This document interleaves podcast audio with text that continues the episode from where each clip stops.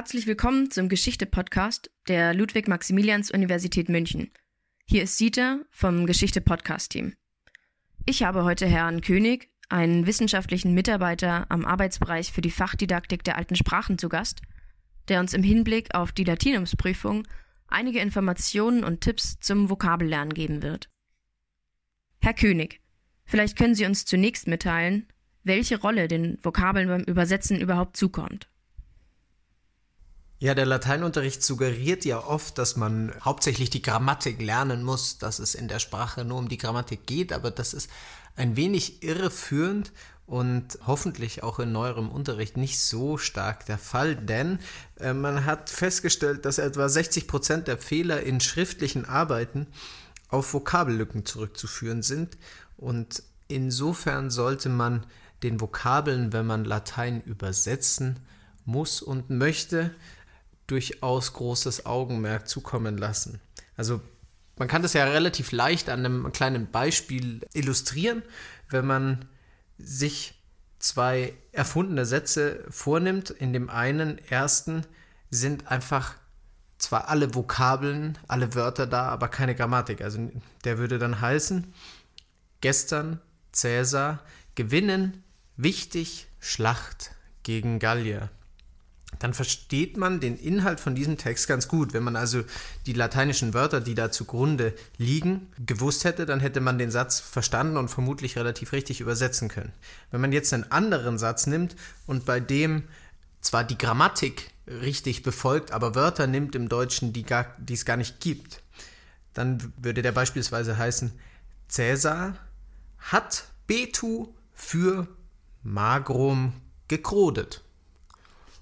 Und daran merkt man, dass die zwar korrekte Grammatik, aber die Wörter, die man nicht kennt, einem überhaupt nichts sagen. Und so wie Cäsar hat Betu für Magrum gekrodet, so wirkt wahrscheinlich auch oft ein lateinischer Text auf Leute, die in der Sprache noch nicht so ganz firm sind. Insofern wäre die Rolle von Vokabeln beim Übersetzen auf keinen Fall zu unterschätzen. Kommen wir jetzt zum praktischen Teil, nämlich dem Lernen von Vokabeln. Wenn sich Studenten auf eine Übersetzungsprüfung vorbereiten, werden sie natürlich mit einer ganzen Menge an Vokabeln, die sie lernen müssen, konfrontiert. Wie kann man sich den zu lernenden Wortschatz sinnvoll aufteilen oder wie viele Vokabeln sollte man am Stück lernen? Also in der Lernforschung geht man davon aus, dass man an neuen Einheiten im Ultrakurz- oder Kurzzeitgedächtnis etwa fünf bis neun behalten kann. Das kann jeder selber ausprobieren, wie viele Ziffern von einer Telefonnummer kann ich mir direkt merken, wenn sie mir jemand sagt, das dürften so fünf bis neun Stück sein. Und genauso ist es mit den Vokabeln auch. Wenn ich versuche, 20, 30 neue Vokabeln am Stück mir einzupauken, dann wird das den ersten Schritt ins Gedächtnis schon gleich gar nicht schaffen. Das bedeutet natürlich, Vokabelarbeit muss irgendwie langfristig passieren. Man wird es nicht schaffen, zwei Tage vor einer Prüfung sich alle Vokabeln reinzupauken. Das ist natürlich unmöglich. Auch deswegen, weil Vokabeln ja nicht mit einmal lesen gelernt sind, sondern man muss die in etwa sechs bis zehn Mal wiederholen, in verschiedenen Kontexten auf sie treffen, passiv, aktiv äh, damit umgehen, damit die Vokabeln behalten werden können. Also sind natürlich so Karteikartensysteme ganz klassisch durchaus ein sinnvoller Weg um auf diese sechs bis zehn Mal Umwälzung zu kommen. Man kann da auch den digitalen Weg gehen. Phase 6 ist dann recht bekanntes und beliebtes Programm, hat den Vorteil, dass es einem die Vokabeln zu bestimmten länger werdenden Abständen neu präsentiert und man, sobald man sie weiß, rutschen sie ja dann in der Kartei sozusagen ein Stück weiter nach hinten. Das geht auch digital und ist recht praktisch, hat nur den Nachteil, dass wenn man die Karte nicht selbst geschrieben hat und man sie nicht in der Hand hat, dass dann eben wieder ein bisschen ein Kanal, eine Sinneswahrnehmung verloren geht und dementsprechend so diese Oldschool-Karteikarten durchaus auch einen Vorteil haben können. Die können auch einen Vorteil haben, weil man sie überall hin mitnehmen kann und man sie auch verteilen kann im Zimmer, in der ganzen Wohnung, wenn man will. Man kann Post-its machen. Also überhaupt lohnt es sich, kreativ zu sein mit dem Wortschatz. Kreativ alle Orte, die man so hat, zu nutzen und sich nicht nur vielleicht am Schreibtisch aufzuhalten, kreativ auch alle Pausen, alle Zeiten, die einem zur Verfügung steht, zu nutzen, zwischendurch in der U-Bahn mal in die Vokabeln reinzuschauen oder wann sonst eben kleine Ruhemomente sind, in denen sich das dann wunderbar einbauen lässt, um eben nicht dann irgendwann 40, 50 am Stück lernen zu müssen. Wir wissen ja alle bereits aus der Schule und vielleicht anderen Kursen an der Uni, dass jeder auf unterschiedliche Weise lernt. Man spricht dabei von Lerntypen. Welche unterschiedlichen Lerntypen gibt es denn und wie kann ich herausfinden, welcher Lerntyp ich bin? Das mit den Lerntypen ist ja ist so ein bisschen eine schwierige Sache. Es werden ja klassisch diese vier Lerntypen postuliert: der auditive übers Hören, der visuelle übers Sehen, motorisch oder haptisch über Bewegung bzw. den Tastsinn und der kommunikative Lerntyp, der über den Austausch mit anderen Dinge am besten lernt. Ob es die wirklich so gibt, dazu herrscht in der Forschung keine Einigkeit, soweit ich das sehen kann. Und nichtsdestotrotz ist es ja so, dass viele Leute aus ihrer eigenen Erfahrung als Schüler und später sagen können, ich lerne am besten, wenn ich das und das mache. Und das ist genau auch der einzige Weg, das herauszufinden, nämlich indem man sich selbst beobachtet, indem man verschiedene Strategien bewusst ausprobiert, nicht nur die, die einem vielleicht die Eltern mitgegeben haben oder bestimmte Lehrer, sondern wirklich selbst bewusst schaut, was für verschiedene Strategien gibt es denn aus den jeweiligen Bereichen und dann mal guckt, mit welchen man besonders viel Spaß hat, mit welchen man besonders viel Erfolg hat. Das ist eigentlich der einzige Weg, so ein bisschen für sich ein Profil herauszufinden, ob man einen Lerntyp etwas prominenter hat als andere oder vielleicht zwei, denn in der Realität wird jeder ein Mischtyp sein und jeder wird über all diese Wege lernen können, aber über manche vielleicht besser als über andere. Ausgehend von den unterschiedlichen Lerntypen, welche Methoden gibt es, Vokabeln zu lernen? Also es gibt bestimmte Dinge, die für jeden Lerntyp, für alle, die Vokabeln und anderes lernen wollen, wichtig sind. Zunächst ist das, dass Lernen immer Anknüpfen ist. Anknüpfen an schon Bekanntes. In unserem Fall, wenn man Vokabelarbeit selbst aktiv betreibt, dann ist es aktives Anknüpfen an Vorwissen, das man hat. Man aktiviert, man schaut, welches Vorwissen man hat und versucht dann das anzuknüpfen. Das kann man wirklich auch neuronal in den Strukturen sehen, dass Lernen immer ein Hinzuwachs von neuen Strukturen an schon bestehende ist.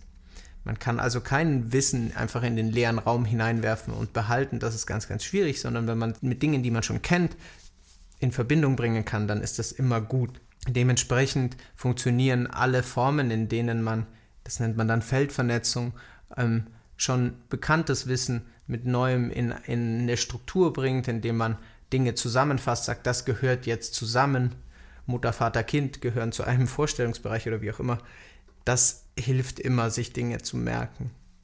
Und es ist auch immer wichtig, dass man nicht nur einfach drüber liest, sondern dass man dem Gehirn Gelegenheiten gibt zur tieferen Verarbeitung, dass man sich bewusst auf das einlässt. Das fängt damit an, die Vokabel wirklich sehr genau zu lesen, Buchstabe für Buchstabe. Und dann geht es weiter damit, die Wörter auch vielleicht sogar selbst aktiv einzusetzen, sich bewusst zu sein, dass man jetzt aktiv mit diesem Wort arbeitet und nicht einfach zehnmal drüber lesen. Ansonsten würde ich empfehlen, dass man versucht, mehrkanalig zu arbeiten. Ich habe ja schon gesagt, also es gibt nicht den einen Lerntyp, den eine Person hat. Insofern auch für die eigene Abwechslung kann man durchaus auch mischen. Aber man kann sich da natürlich auch alleine, um sich leichter zu merken, an den verschiedenen Lerntypen orientieren. Also wenn man jetzt das Gefühl hat, man ist eher ein auditiver Lerntyp, dann sollte man eben schauen, dass man was auf die Ohren bekommt. Ob man jetzt da zum Beispiel selbst Handyaufnahmen macht mit den neuen Vokabeln oder ob man jemand anderen bittet, sich einem das vorzutragen, das ist ja dann ganz gleich. Wenn man eher der visuelle Lerntyp ist, dann ist es vielleicht schon der erste Schritt, die Vokabeln zu lesen und ein zweiter wäre, die mit Bildern zu verknüpfen, was heutzutage ja dank Google auch sehr einfach ist. Wenn man ein motorischer Lerntyp ist, dann nutzt es, wenn man selber die Wörter schreibt oder wenn man das Wort tanzen lernt, einfach aufsteht und zu dem Wort auch tatsächlich tanzt. Und wenn man der kommunikative Lerntyp ist, dann kann man Texte verfassen, die diese neuen Wörter einbauen. Man kann die auch einbauen, indem man zum Beispiel lateinische Wörter in einen deutschen Text einbaut. Oder man kann die Freundin, den Freund, die Mutter dazu verdonnern, zuzuhören, während man ihnen Vokabeln erklärt, wenn die denn da mitmachen. Man kann aber auch natürlich kleine Wettstreite mit anderen austragen, die ebenfalls Vokabeln lernen müssen, wer jetzt die meisten kann. Es ist am wichtigsten, dass man motiviert dabei bleibt, denn das Gehirn lernt nur in einer entspannten, in einer freudigen Stimmung und insofern ist das Wichtigste von vorne bis hinten zu schauen, dass man sich selbst motiviert dafür hält.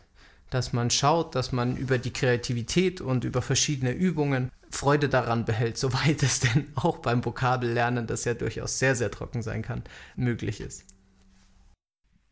In den Wortkunden findet man ja meist mehrere Informationen als lediglich die lateinische Vokabel und eine ihr entsprechende deutsche Bedeutung.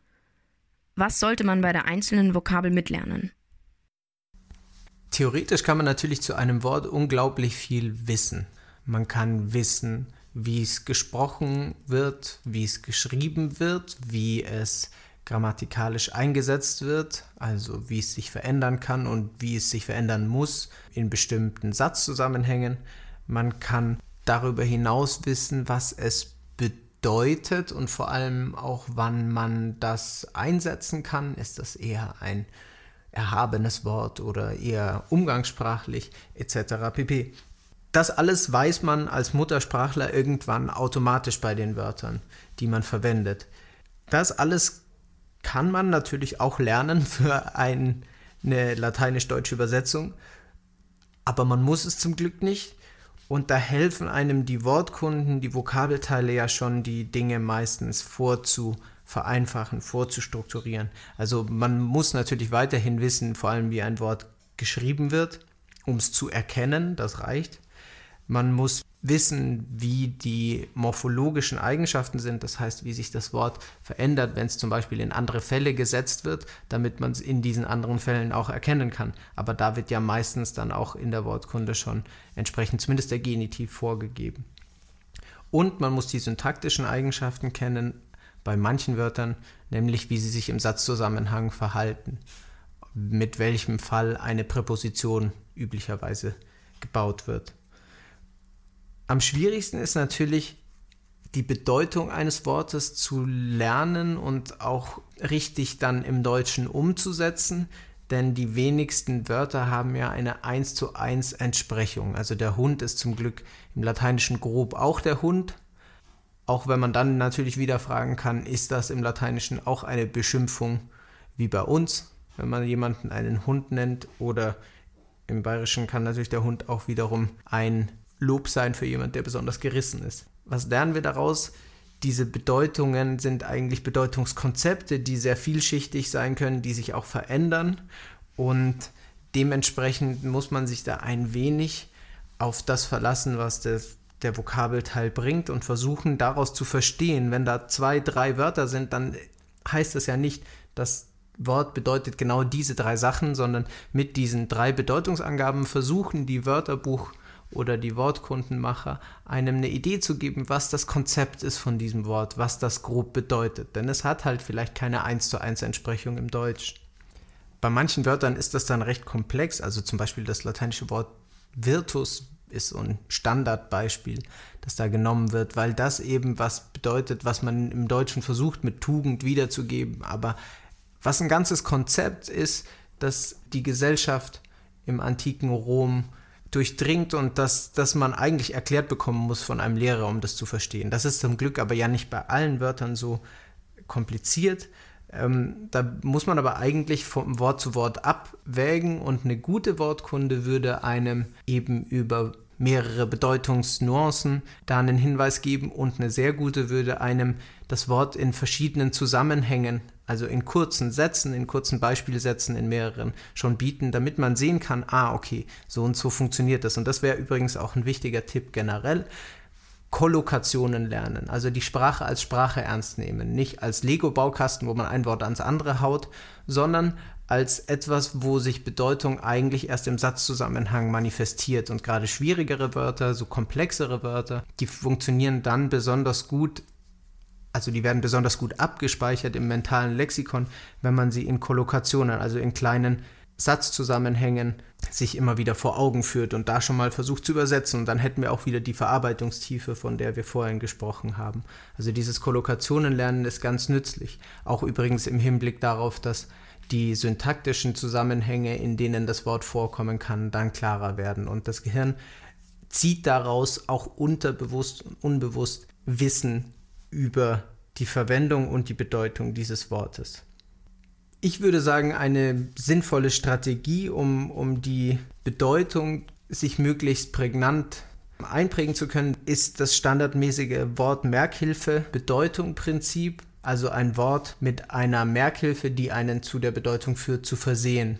Man kann natürlich versuchen, indem man sich hunderttausendmal das Wort immer wieder vorsagt, stur zu pauken, aber das macht wenig Freude und funktioniert auch längst nicht so gut, wie wenn man Eselsbrücken baut, auf gut Deutsch. Eselsbrücken jeglicher Art helfen dem Gehirn ungemein. Egal was auch immer man mit diesem Wort verbindet oder was man besonders komisch findet und lustig, sobald da Emotionen bei einem selber dabei sind, wird man sich das Wort leichter merken. Also Eselsbrücken, seien sie noch so verrückt. Oder anders gesagt, Eselsbrücken, je verrückter, desto besser. So kann man sich Wörter am allereinfachsten merken. Und am Ende sollte man das Ganze dann auch ganz ehrlich sich selbst gegenüber überprüfen. Also sich eine gewisse Testsituation schaffen, in der man eben nicht nochmal spicken kann, in der man nicht sagen kann, ach ja, das hätte ich schon gewusst, sondern in der ganz klar wird, habe ich das gewusst oder habe ich das nicht gewusst. Natürlich immer unter der Einschränkung, dass man sich selber nicht zu viel Druck aufbauen darf. Denn Druck ist einfach Gift fürs Lernen. Ein gewisser äußerer Druck ist natürlich da, gerade wenn man sich auf eine Prüfung vorbereitet, aber umso wichtiger ist, dass man sich selber eine gewisse Entspannungshaltung zulegt und eben über besonders kreative Lernmethoden mit Post-its am Klo, über besonders lustige Eselsbrücken oder Bilder, die man sich malt oder über Treffen mit Freunden, indem man sich auf irgendeine lustige Art und Weise über die Vokabeln austauscht, einen Rahmen schafft, in dem das Gehirn auch gerne lernt. Und wenn man so motiviert bleibt, dann klappt das auch mit den Vokabeln. Dann darf ich mich ganz herzlich bei Ihnen bedanken, Herr König, natürlich auch im Namen unseres gesamten Podcast-Teams. Wenn ihr Fragen, Anregungen oder Kritik habt, könnt ihr euch gerne bei uns melden. Unseren Kontakt findet ihr in der Podcast-Beschreibung. Wir hoffen, die Informationen und Tipps zum Vokabellernen helfen euch ein wenig.